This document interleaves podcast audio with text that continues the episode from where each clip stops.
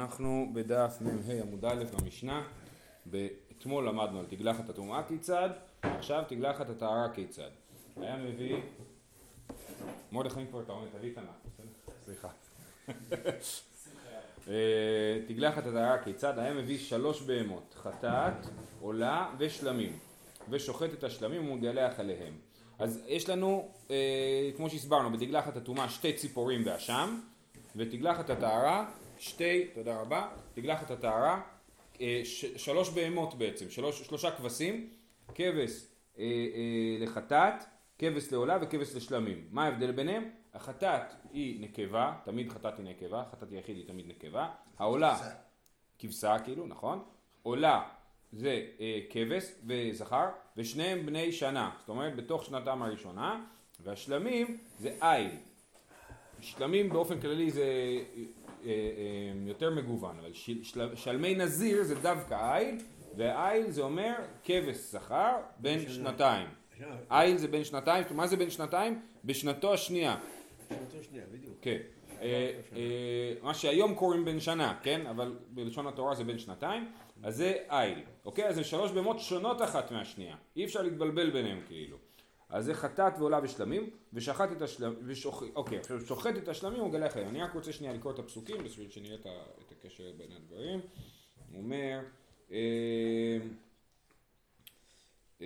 זאת תורת הנזיר ביום מלות ימי נזרו, יביא אותו אל פתח אוהל מועד, והקריב את קורבנו להשם, כבש בן שנתו תמים אחד לעולה, כבשה אחת בת שנתה תמימה לחטאת, ואיל אחד תמים לשלמים, כמו שאמרנו, וסל מצות, סולת חלות בלולות בשמן, ורקיקי מצות משוחים בשמן, ומנחתם ונסכם, והקריב הכהן לפני השם ועשה את חטאתו ואת עולתו. אז באמת במשנה הזאת לא מדברים על הלחם, צריך להביא גם 2 סוגי לחם, חלות בלולות בשמן ורקיקי מצות משוחים בשמן, והקריב הכהן לפני השם ועשה את חטאתו ואת עולתו. אז עושה, לפי מה שכתוב, עושה את החטאת, ואז את העולה, ואת האיל יעשה זבח שלמים להשם על סל המצות, ועשה הכהן את מנחתו ואת נסכו, וגילח הנזיר פתח אוהל מועד את ראש נזרו, ולקח את שיער ראש נזרו ונתן על האש אשר תחת זבח השלמים.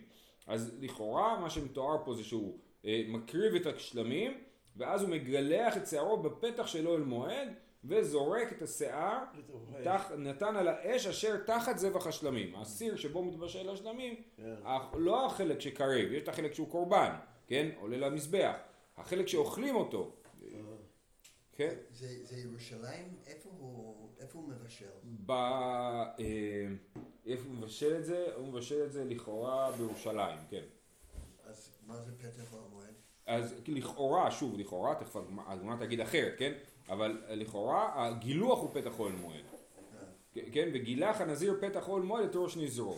אבל אם הוא מבשל בירושלים, איך הוא שם את השיער הוא מגלח, אוסף בשקית, הולך לאיפה שהוא מבשל, אבל זה לא מה שקורה, זה מה שאני אומר, זה הפשט פה. הפשט פה גם לא מסביר איפה הוא אוכל את זה. אתה יכול לדבר במדבר, הוא אוכל את זה בתוך חצר אוהל מועד, אני לא יודע. כאילו לא צריך מקדש בשביל לאכול השלמים? צריך או משכן או מקדש, כן. צריך או משכן. אז איפה הוא מבשל ואוכל? בירושלים. כן. אבל לא במקדש? פה לא מפורט איפה הוא אוכל את השלמים. אני יודע להגיד לך מהמשנה במסכת זבחים שאוכלים את השלמי נזיר בירושלים. כאילו לא מחוץ לירושלים. זה גם יכול להיות בהר הבית. זה לא חייב להיות כאילו מחוץ להר הבית. זה יכול להיות הכי רחוק בתוך חומה. אז הוא שוחט את השלמים ומגלח עליהם, דיבר רבי יהודה. רבי אלעזר אומר לא היה מגלח אלא על החטאת, שהחטאת קודמת בכל מקום. אז יש פה מחלוקת, ומה בדיוק המשמעות של המחלוקת נחלקו המפרשים, אני אסביר באופן מסוים. רבי יהודה אומר, למרות שבפרשה כתוב חטאת עולה ושלמים, דבר ראשון שוחטים את השלמים, ואז מגלחים, כן? ואז ממשיכים הלאה לחטאת ולעולה. השלמים לא עולה כליל? השלמים לא עולה כליל. לא, השלמים לא, גם מבשלים אותם עם השיער והכל, כן? רק העולה עולה כליל. אז שוחט את השלמים ומגלח אליהם, דבר רבי יהודה. רבי אלעזר אומר לא היה מגלח אלא על החטאת, שהחטאת קודמת בכל מקום. רבי אלעזר אומר, תמיד החטאת ראשונה, תמיד שיש חטאת עם עוד משהו, חוץ מקורבן חטאת של עבודה זרה, שחטאת של עבודה זרה זה חטאת ועולה, מביאים קודם את העולה ואז את החטאת, אבל כל שאר הקורבנות שבהם יש חטאת ועולה, לדוגמה, יולדת שמביאה 2 ציפורים, חטאת ועולה, או זהב שמביא שתי ציפורים, חטאת ועולה, אז החטאת קודמת לעולה, כן? אז תמיד החטאת קודמת לעולה, ולכן, ושניהם ברור להם, שוב, לפי ההסבר הזה, יש הסברים נוספים, לפי ההסבר הזה, שניהם ברור להם שעל הקורבן הראשון שהוא שוחט, אז הוא מגלח, כן? רק הם מתווכחים מה הקורבן הראשון שהוא שוחט. רבי אליעזר אומר לא היה מגלח אלא על החטאת שהחטאת קודמת בכל מקום, ואם גילח על אחת משלושתן יצא, בכל אופן בדיעבד, אם הוא לא גילח על הקורבן הראשון, גילח על הקורבן השני, גם זה בסדר. לגלח על הכוונה היא אחרי, כאילו, לשחוט את הקורבן, סמוך ואז לגלח, כן. ואם גילח על אחת משלושתן יצא, רבן שמעון גמליאל אומר, הביא שלוש בהמות ולא פירש, אם הוא לא אמר מה יהיה מה יהיה החטאת, מה יהיה העולה, אבל אמרנו שזה מובחן, אפשר להבחין בזה, לכן זה לא חשוב לי להגיד, זה החטאת, כי ברור שזה החטאת, הנקבה היא החטאת, הזכר הקטן הוא העולה, והזכר מבוגר יותר, השלמים. כן, אז רבן שמעון גמליאל אומר, הביא שלוש בהמות ולא פירש, הראויה לחטאת תקרב חטאת, לעולה תקרב עולה, לשלמים תקרב שלמים. מה החידוש? הרי כל קורבנים אתה לא מפרש, אבל אתה מביא את הקורבן הנכון. לא, צריך להסביר למה... בעיקרון, כן, בעיקרון. אבל פה כיוון שאנחנו יודעים שהוא נזיר, ומה הוא חייב להביא, ואנחנו רואים מה הוא הביא, אז לכן יש פה דין דווקא שלא צריך לפרש. אבל לא מועד במקרים אחרים שהוא לא יודע... כן, דיברנו על זה. דיברנו על זה. דיברנו על מקרים שבהם הוא לא מקריב בעצמו, נגיד שהוא הפריש את חטאתו ומת, כן. או שהוא הפריש את הכסף והוא לא פירש עם הכסף, אם הוא פירש שהכסף של חטאת, אז זה חטאת שמתו בעליה, אז הכסף הולך לים המלח, אם הוא לא פירש שהכסף של חטאת, אלא כל הכסף נמצא בערמה אחת, אז אפשר להקל, להשתמש בכל הכסף, לנדבה, כן, אבל זה כל זה היה במקרים שהוא לא מקריב בעצמו את הקורבן שהוא הפריש, שהיורשים שלו כאילו, כן. תנו רבנן, וגילח הנזיר פתח אוהל מועד, בשלמים הכתוב מדבר. כן, הרגע שהוא מגלח פתח אוהל מועד, אומרת הגמרא, מה זאת אומרת שהוא גילח פתח אוהל מועד? שהוא גילח על השלמים. כי זה הכי סמוך לפסוק? לא, בגלל שכתוב, ושחטו פתח אוהל מועד, לגבי קורבן שלמים, שכתוב במקום אחר לך בכלל, בתחילת פרשת ויקרא, כן? זה הרי כל פרשת הנזיר נמצאת בתוך פרשת נשוא. כן, הפרשה הכי ארוכה בתורה, פרשת נשוא, יש בתוכה את הנזיר. במדבר, כן. ובספר ויקרא בהתחלה שמפורט שם את כל הקורבנות, אז כתוב לגבי קורבן השלמים ושחטו פתח אוהל מועד, כן, בניגוד לשאר הקורבנות שצריכים להיות בצפון, קודשי קודשים שחיטתם בצפון, שלמים זה קודשים קלים, אז שחיטתו פתח אוהל מועד, אז לכן מה שכתוב וגילח נזיר פתח אוהל מועד, זאת אומרת שצריך לגלח על השלמים, פתח אוהל מועד זה כאילו שם קוד לשלמים. אבל אפשר בפסוק עצמו. רגע, שנייה, רגע, יש פה וורט אחר. או אינו אלא פתח אוהל מועד ממש, אולי הוא באמת מגלח בפתח אוהל מועד, כמו שמשמע פשט הפסוק. אמרת, אם כן, דרך ביזיון הוא... גלח באמצע אוהל מועד, לא רלוונטי, ברור שהוא לא מגלח פתח אוהל מועד. לכן אנחנו רוצים לנצל את הפסוק למשמעות אחרת, בשביל להגיד שהוא לא בא להגיד לגלח פתח אוהל מועד.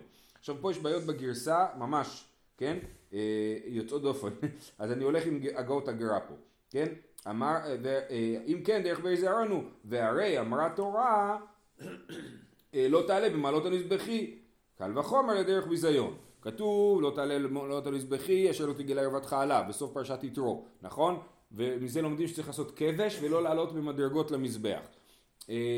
למה? כי כאילו, זה ביזיון ש... כשהולכים במדרגות אז הולכים בצעדים גדולים יותר ואז כאילו התחתונים של הבן אדם יהיו גלויות למדרגות, נכון, השבו גלביות כאילו, גם הכהנים בגדי הכהונה הוא לובש כותונת או הכהן האידיוט בדיוק, אז כאילו המדרגות רואות את התחתונים שלו, כן, אז זה לא, זה סוג של ביזיון, אז אנחנו אומרים ש... הרי אמרה התורה לא תעלה במעלות המזבחי, קל וחומר לדרך ביזיון, כן? קל וחומר לגלח בפתח אוהל מועד, אם על זה שזה דבר סך הכל נורמלי, אנשים עולים במדרגות בבתים, זה לא נחשב לזה משהו מבוזה, כן? ובכל זאת התורה הקפידה על זה, קל וחומר לגלח בפתח אוהל מועד, לכן לא יכול להיות שמגלח הנזיר בפתח אוהל מועד, וחייב להיות שהפסוק פתח אוהל מועד בא ללמד אותי שהוא מגלח על קורבן השלמים ולא על קורבנות אחרים. אני מדלג על הסוגריים, אני עדיין בתוך הנוסח של הגאות הגר"א, רבי יצחק אומר, אינו צריך. הרי הוא אומר, ולקח את שיער ראש נזרו ונתן על האש, וגומר מי שאינו מחוסר אלא לכיחה ונתינה. סליחה. יצא זה שהוא מחוסר לכיחה והבאה ונתינה. זאת אומרת, רבי יצחק אומר, אני לא צריך ללמוד מפתח אוהל מועד שלא מתגלחים בפתח אוהל מועד, אלא זה פשוט, וזה מה שאתה שאלת מקודם על ירושלים, כן? אם הוא מבשל, הוא לא מבשל את הקורבן בתוך בפתח אוהל מועד, נכון? לכן לא יכול להיות שאנחנו דורשים ממנו לגלח פה את פתח אוהל מועד, כי לא כתוב ולקח והביא ונתן, כן? אז אני מבין שהוא יכול, תיאורטית, להתגלח במקום שבו הוא מבשל, כן? כיוון שהוא לא מבשל בפתח אוהל מועד, אז לא יכול להיות שהוא מתגלח שם, שהוא צריך להתגלח במקום שבו הוא לא יכול לבשל את השלמים, בסדר? אז לכן, הוא צריך להתגלח במקום שבו הוא יכול לבשל את השלמים, כיוון שאין דין של הבאת השערות. כן, נקרא את זה עוד פעם. רבי יצחק אומר, לא צריך, הוא אומר, ולקח את שיער ראש נזרו, ונתן על האש, מי שאינו מחוסר אלא לקיחה ונתינה. יצא זה שהוא מחוסר לקיחה, הבאה ונתינה. עכשיו, זה לא אומר שאסור להתגלח במקום אחד ולבשל במקום אחר. זה רק אומר שלא יכול להיות דין שאתה חייב לגלח במקום אחד שבו אתה לא יכול לבשל את השלמים. כן? עכשיו, איפה באמת היו עושים את זה? זה לא כתוב פה, אבל זה כתוב במסכת מידות. היו 4 לשכות בעזרת נשים. עזרת נשים זה העזרה הרחוקה יותר מהמזבח, יותר מזרחית, ושם היו 4 לשכות. אחת הלשכות היא לשכת נזירין, ושם היו מגלחים ומבשלים את השלמים. זה לפי הרמב"ם שכל ירושלים קדוש ולכן אפשר לבשל קורבן נזיר? זה לא הרמב"ם, זה דבר פשוט, זה משניות במסכת מגילה, מסכת מנחות. למרות שזה דבר של קדושה? שכל ירושלים, כמו שבכל ירושלים אפשר לאכול מעשר שני, כן, אז כל קודשים קלים נאכלים בירושלים. איקה דאמר, ובשית באמת יש פה נוסח שהוא פחות או יותר אותו דבר.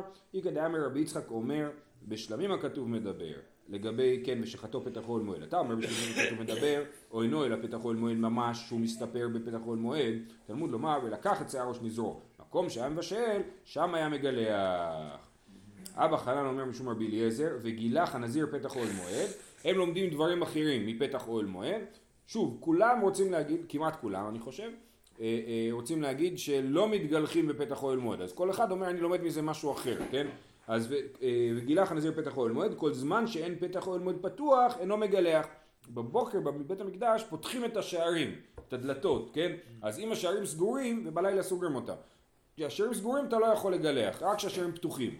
לא אומר לך לגלח בפתח, אבל צריך שיהיה פתוח. רבי שמעון שזורי אומר, וגילח הנזיר פתח אוהל מועד, ולא נזירה, שמא יתגרו בפרחי כהונה. זה נראה, נזירה, יש נזיר ויש נזירה, כבר שאלת אותי פעם, כן. יש גם נזירות נשים. אז דווקא נראה שרבי שמעון שזורי חושב שכן הוא מגלח פתח אוהל מועד, והוא מגביל ואומר, הנזיר יכול לגלח פתח אוהל מועד, אבל שנזירה תגלח בפתח אוהל מועד זה לא צנוע. אז לכן היא לא מגלחת פתח אוהל מועד, אז נראה שהוא באמת יוצא דופן פה רבי שמעון שזורי, שהם התגרו בו פרחי כהונה. אמר לו, לדבריך סוטה תוכיח, תכתיב בה ומידה לפני השם, ולפני השם, וקרא את בגדיה וכו'. יש שם הרבה דברים שקוראים הסוטה ופרה את ראשה, כן, הוא מוריד לה את הכיסוי ראש, וגם למה אתה לא אומר שם התגרו בפרחי כהונה, וזה לפני השם, זה בבית המקדש, ולא חיישן שם התגרו בפרחי כהונה. אמר להן, זו כוחלת ופוקסת, זו אינה כוחלת ופוקסת. הסוטה, כשהיא באה לקיים את פרשת הסוטה, שעליה נלמד בהרחבה במסכת הבאה, אז זה, היא לא כוחלת ופוקסת, היא באה לא מאופרת כאילו לאירוע, היא באה מנובלת לאירוע, וגם דואגים לנבל אותה, כן? לובשים את הבגדים לא יפים, וקוראים לה את הבגדים וכולי, כן? לעומת זאת פה הנזירה היא בסדר גמור, היא באה מופרת, היא באה בסדר, כן? ולכן יש לנו יותר חשש שמא יתגרו בפרחי כהונה, ולכן היא לא מתגלחת פתח אוהל מועד. שוב, משמע מרבי שמעון שזורי שכל השאר כן מתגלחים פתח אוהל מועד. כן. אולי בנשקת נזירים. כן. רק אם יש נשים. אז יוצא שלשיטתו הנזיר מתגלח פתח אוהל מועד, והנשים מתגלחות אולי בלשכת נזירים באיזה מקום, כן. אומרת המשנה, היה נוטל שיער הראש נזרו ומשלח תחת הדוד, ואם גילח במדינה לא היה משלח תחת הדוד. זאת אומרת, אם הוא גילח, מה זה במדינה? במדינה זה לא במקדש, כן, כל מקום שהוא לא המקדש, אז הוא לא משלח תחת הדוד. זאת אומרת, כל הרעיון הזה של שילוח השערות תחת הדוד זה רק לגבי מי שהתגלח במקדש. איפה במקדש? אמרתי, בלשכת נזירין. באמת דברים אמורים בתגלחת הטהרה, אבל בתגלחת הטומאה לא היה משלח תחת הדוד. יש לנו תגלחת הטומאה, למדנו על תגלחת הטומאה, זה מי שנטמא, נכון? שם בכלל אין דין של לשלח תחת הדוד בתגלחת הטומאה. זה בכלל לא כתוב שם באמת בתורה, שבתגלחת הטומאה שמשלחים תחת הדוד. גם נכון אסור להביא משהו טמא למקדש, לא? מה, כאילו השערות שלו? כן. כן.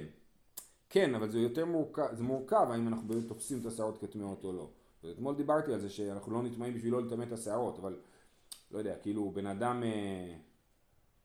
קיצור, זה לא פשוט להגיד שהשערות, נגיד, לא יודע מה, אני נטמאתי בטמא מת, ואני מקוצץ ציפורניים, אז הציפורניים שלי נטמאות בטומאת מת, זה לא ברור. אז דוד, יש סיר שבו מבשלים את הבשר של השלמים, והסיר הזה מתבשל. וסורקים מתחת לסיר גם את השערות, זה די מסריח שערות, כן? שנשרפות, אבל זה העניין, זה קצת כמו להקריב אותם, זה קצת כמו להקריב אותם. ובהמשך אנחנו נראה, ובמשנה הבאה, שמתוך הבשר הזה לוקחים את הזרוע, זאת אומרת היד ימין קדמית של העיל, ומביאים לכהן, וזה דין מיוחד בנזיר. בשאר הקורבנות מביאים לכהן חלקים, חזה ושוק, ובנזיר, בנוסף לחזה ושוק, הוא מגבל גם את העיל, ויש פה דין מיוחד שהרגל של היד של הקורבן מתבשלת ביחד עם שאר הבשר, אבל היא הולכת לכהן, כן? אז זה משהו מיוחד, שוב, זה יהיה גם מחר. אז זה אמרנו תחת הדוד, אבל בתגלחת הטומאה לא היה משלח תחת הדוד. רבי מאיר אומר, הכל משלחים תחת הדוד, חוץ מן הטמא שבמדינה בלבד. זאת אומרת, רבי מאיר אומר, שמי משלח תחת הדוד? תגלחת הטהרה לא משנה איפה התגלחת, ותגלחת הטומאה במקדש. אבל תגלחת הטומאה במדינה, הוא לא משלח תחת הדוד. כן? הוא היחיד שלו. אומרת הגמרא, נוטל שיער ראש נזרו. זה הציטוט של המשנה, בדרך כלל לא עושים את זה, אבל פה זה כתוב. לא משנה. ברייתא, תנו רבנן, ואחר כך נוטל את הרוטב ונותן על שיער ראש נזרו, הוא משלח תחת הדוד של שלמים. אז הברייתא מוסיפה על המשנה, שלא רק שהוא זורק את השיער מתחת לדוד, אלא הוא כאילו מתחיל לבשל את השלמים, לוקח קצת מהנוזלים, מהרוטב של הקורבן, שם את זה על השערות, עושה מרק שערות, ואת זה הוא שופך מתחת לדוד. מאיפה יודע דבר כזה? הנה, הנה, כתוב. לא, הברייתא, לא כתוב בכל תורה שיש רוטב. הגמרא שואלת מנעני מילה, תכף. ואם שילח תחת הדוד של חטאת, והשם יצא, למרות שהוא אמור לשלח תחת הדוד של השלמים, אם שילח תחת הדוד של החטאת והשם יצא. זאת אומרת, הגמרא, מה זה השם? איך הגיע... לא לבשל אותם ביחד? את השלמים אי אפשר לבשל עם החטאת, כי מה שהולך לכהן לא יכול להתבשל עם מה שהולך לישראל, חוץ מהזרוע הזאת, כן? ואם שילח תחת הדוד של חטאת והשם יצא, אשם בנזיר טהור מעיקה, איזה אשם אתה מדבר? אין אשם בנזיר טהור, אשם זה רק בנזיר טמא. אמר רבא אחי קמא, ואם נזיר טמא משלח תחת הדוד של אשם, יצא. בסדר, וזה כמובן רק לשיטות שכן צריך לשלח בנזיר טמא. מינני מילי שצריך להוסיף רוטב לשערות כשהוא שורף אותם. אמר רבא אמר קרא, אשר תחת זבח השלמים, כן, כתוב בפסוק, וגילח הנזיר פתח אוהל מועד את ראש נזרו ולקח את שיער ראש נזרו ונתן על האש אשר תחת זבח השלמים. מה לומדים מזה? מזבחו יהא תחתיו, כן? הוא אשר תחת זבח השלמים, זאת אומרת שהזבח הוא בעצמו תחת, כן? אשר תחת זבח השלמים, כן? זה ככה הוא קורא את זה, שהזבח בעצמו, לא, שהוא מתחת, יש לך את הדוד, נכון? ומתחת אני שם קצת מהרוטב של הזבח בעצמו. כן, אשר תחת זבח השלמים. מזבחו... או זה מה שיוצא מהבישול? רוטב זה, לכאורה בישול זה בישול, המילה בישול, באופן כללי, אומרת בישול במים. כן, אז מבשלים את זה במים, אז הנוזלים האלה, כן. אולי אפשר להוסיף תבלינים, לכאורה, אני לא רואה בזה בעיה. שיהיה טעים גם. אשר תחת זבח השלמים מזבחו יהיה תחתיו. זה חמין כבש עושים שם, כמו שמרדכי מכין לנו. ואם שילח תחת הדוד של חטאת יצא, מה הייתה? מה אמר קרא? זבח. למה אם שילח תחת הדוד של חטאת יצא? אמר קרא, זבח לרבות את החטאת. כתוב אשר תחת זבח השלמים. למה לא כתוב אשר תחת השלמים? מה זה זבח? זה בא לרבות שאפילו מתחת זבח אחר. הוא שילח את השערות שלו מתחת לזבח אחר, זה גם טוב. לרבות את החטאת והשם, והפיק תהילאי זבח מרוטב, הרי למדנו מהמילה זבח ששמים רוטב מתחת לסיר, אז איך אתה לומד מזה גם את הרעיון שאפשר לשלח תחת החטאת? אומרת הגמרא, אם כן, לימה מרוטב השלמים, מהי זבח? שמה מינה לרבות חטאת והשם. זאת אומרת, יכלו להסביר את זה, הפסוק יכל לכתוב אשר מרוטב השלמים, וכתב זבח השלמים בשביל ללמד אותנו שני דברים, גם ש צריך לשים חלק מהקורבן מתחתיו, שזה הרוטב, וגם בשביל ללמד אותנו שאפשר, אם שם את השערות מתחת לדוד של החטאת, זה גם בסדר. ואם הכולה לחטאת והשם, אולי כל הפסוק רק מלמד אותי שאפשר לשלח את השערות תחת החטאת והשם, ולא בא ללמד אותי בכלל את הרעיון של לשים הרוטב מתחת הזבח, ואם כולה לחטאת והשם הוא דעתה, אם כן, לימה שלמים וזבח, כן? במקום להגיד אשר תחת זבח השלמים, היו צריכים להגיד אשר תחת שלמים וזבח, שלמים או זבח, זבח זה חטאת, כן? אז או שלמים או זבח, אבל כתוב אשר תחת זבח השלמים בשביל ללמד אותי את הרעיון, שגם שמים מהקורבן מתחתיו. שמע מינה, ואמרנו, מהי זבח השלמים? שמע מינה תרתי. זהו. בסדר? סתם, זה מעניין, הרוטב הרי הוא לא באמת טוב לבעירה, הוא לא עוזר לדברים להישרף מהר יותר, לכאורה, נכון? זה נוזל, בדיוק, כן, נכון, כן, אבל ככה צריך לעשות, מערק שערות כזה, קצת רוטב, מעניין. תנו רבנן, הכל היו משלחין תחת הדוד חוץ מטמא שגילח במדינה, מפני ששערו נקבר דברי רבי מאיר. זה, רבי מאיר גם מופיע במשנה שלנו. מה נוסף פה בברייתא? שלמה תמה שגילח במדינה לא משלחים את השערות שלו, כתוב מפני ששערו נקבר. אומר התוספות לא נתפרש מנהלן, לא יודעים מאיפה זה בא הרעיון הזה ששיער של נזיר תמה נקבר. דיבר רבי מאיר. רבי יהודה אומר... והתאומה שלו עולה? מה זאת אומרת? כמו מת? לא הבנתי. אז זה של טהרה, נזיר טהור. אנחנו נדבר עכשיו, לא, על הכל. הכל היו משלחים תחת הדוד, חוץ מתמה שגילח במדינה. אז אם הוא קובר את זה, התאומה לא בוקעת בעולה כמו... שוב, אני אמרתי לך שהתאומה, בכלל לא ברור לי עד כמה זה תמי השערות. האם זה נחשב כמו, נגיד, שערות של מת. אני לא זוכר שערות של מת מתאמות. ופה הוא אפילו לא מת, הוא רק נתמה בתאומת מת. מפני ששערו נקבר, דיבר רבי מאיר. רבי יהודה אומר שיטה שלא ראינו במשנה, רבי יהודה אומר, תיאורים כאן וכאן היו משלחים.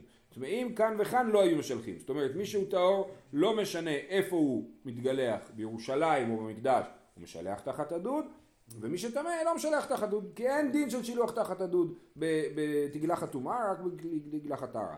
וחכמים אומרים, הכל לא היו משלחים תחת הדוד, חוץ מן הטהור שבמקדש, מפני שנעשה כמצוותו. זאת אומרת, שוב, הוא מסכים עם רבי יהודה שתגלחת הטומאה אין שילוח תחת הדוד, ובתגלחת הטהרה גם, אם הוא גילח במדינה, הוא לא היה בסדר, הוא צריך שלח במקדש. אז זה מעניין, מצד אחד אמרנו, פתח עול מועד, חס ושלום, זה ביזיון, זה לא בסדר, כן? מצד שני, אם הוא לא משלח, אם הוא לא מגלח במקדש, זה גם לא בסדר, זה לא נעשה כמצוותו, ולכן הוא לא ישלח תחת הדוד.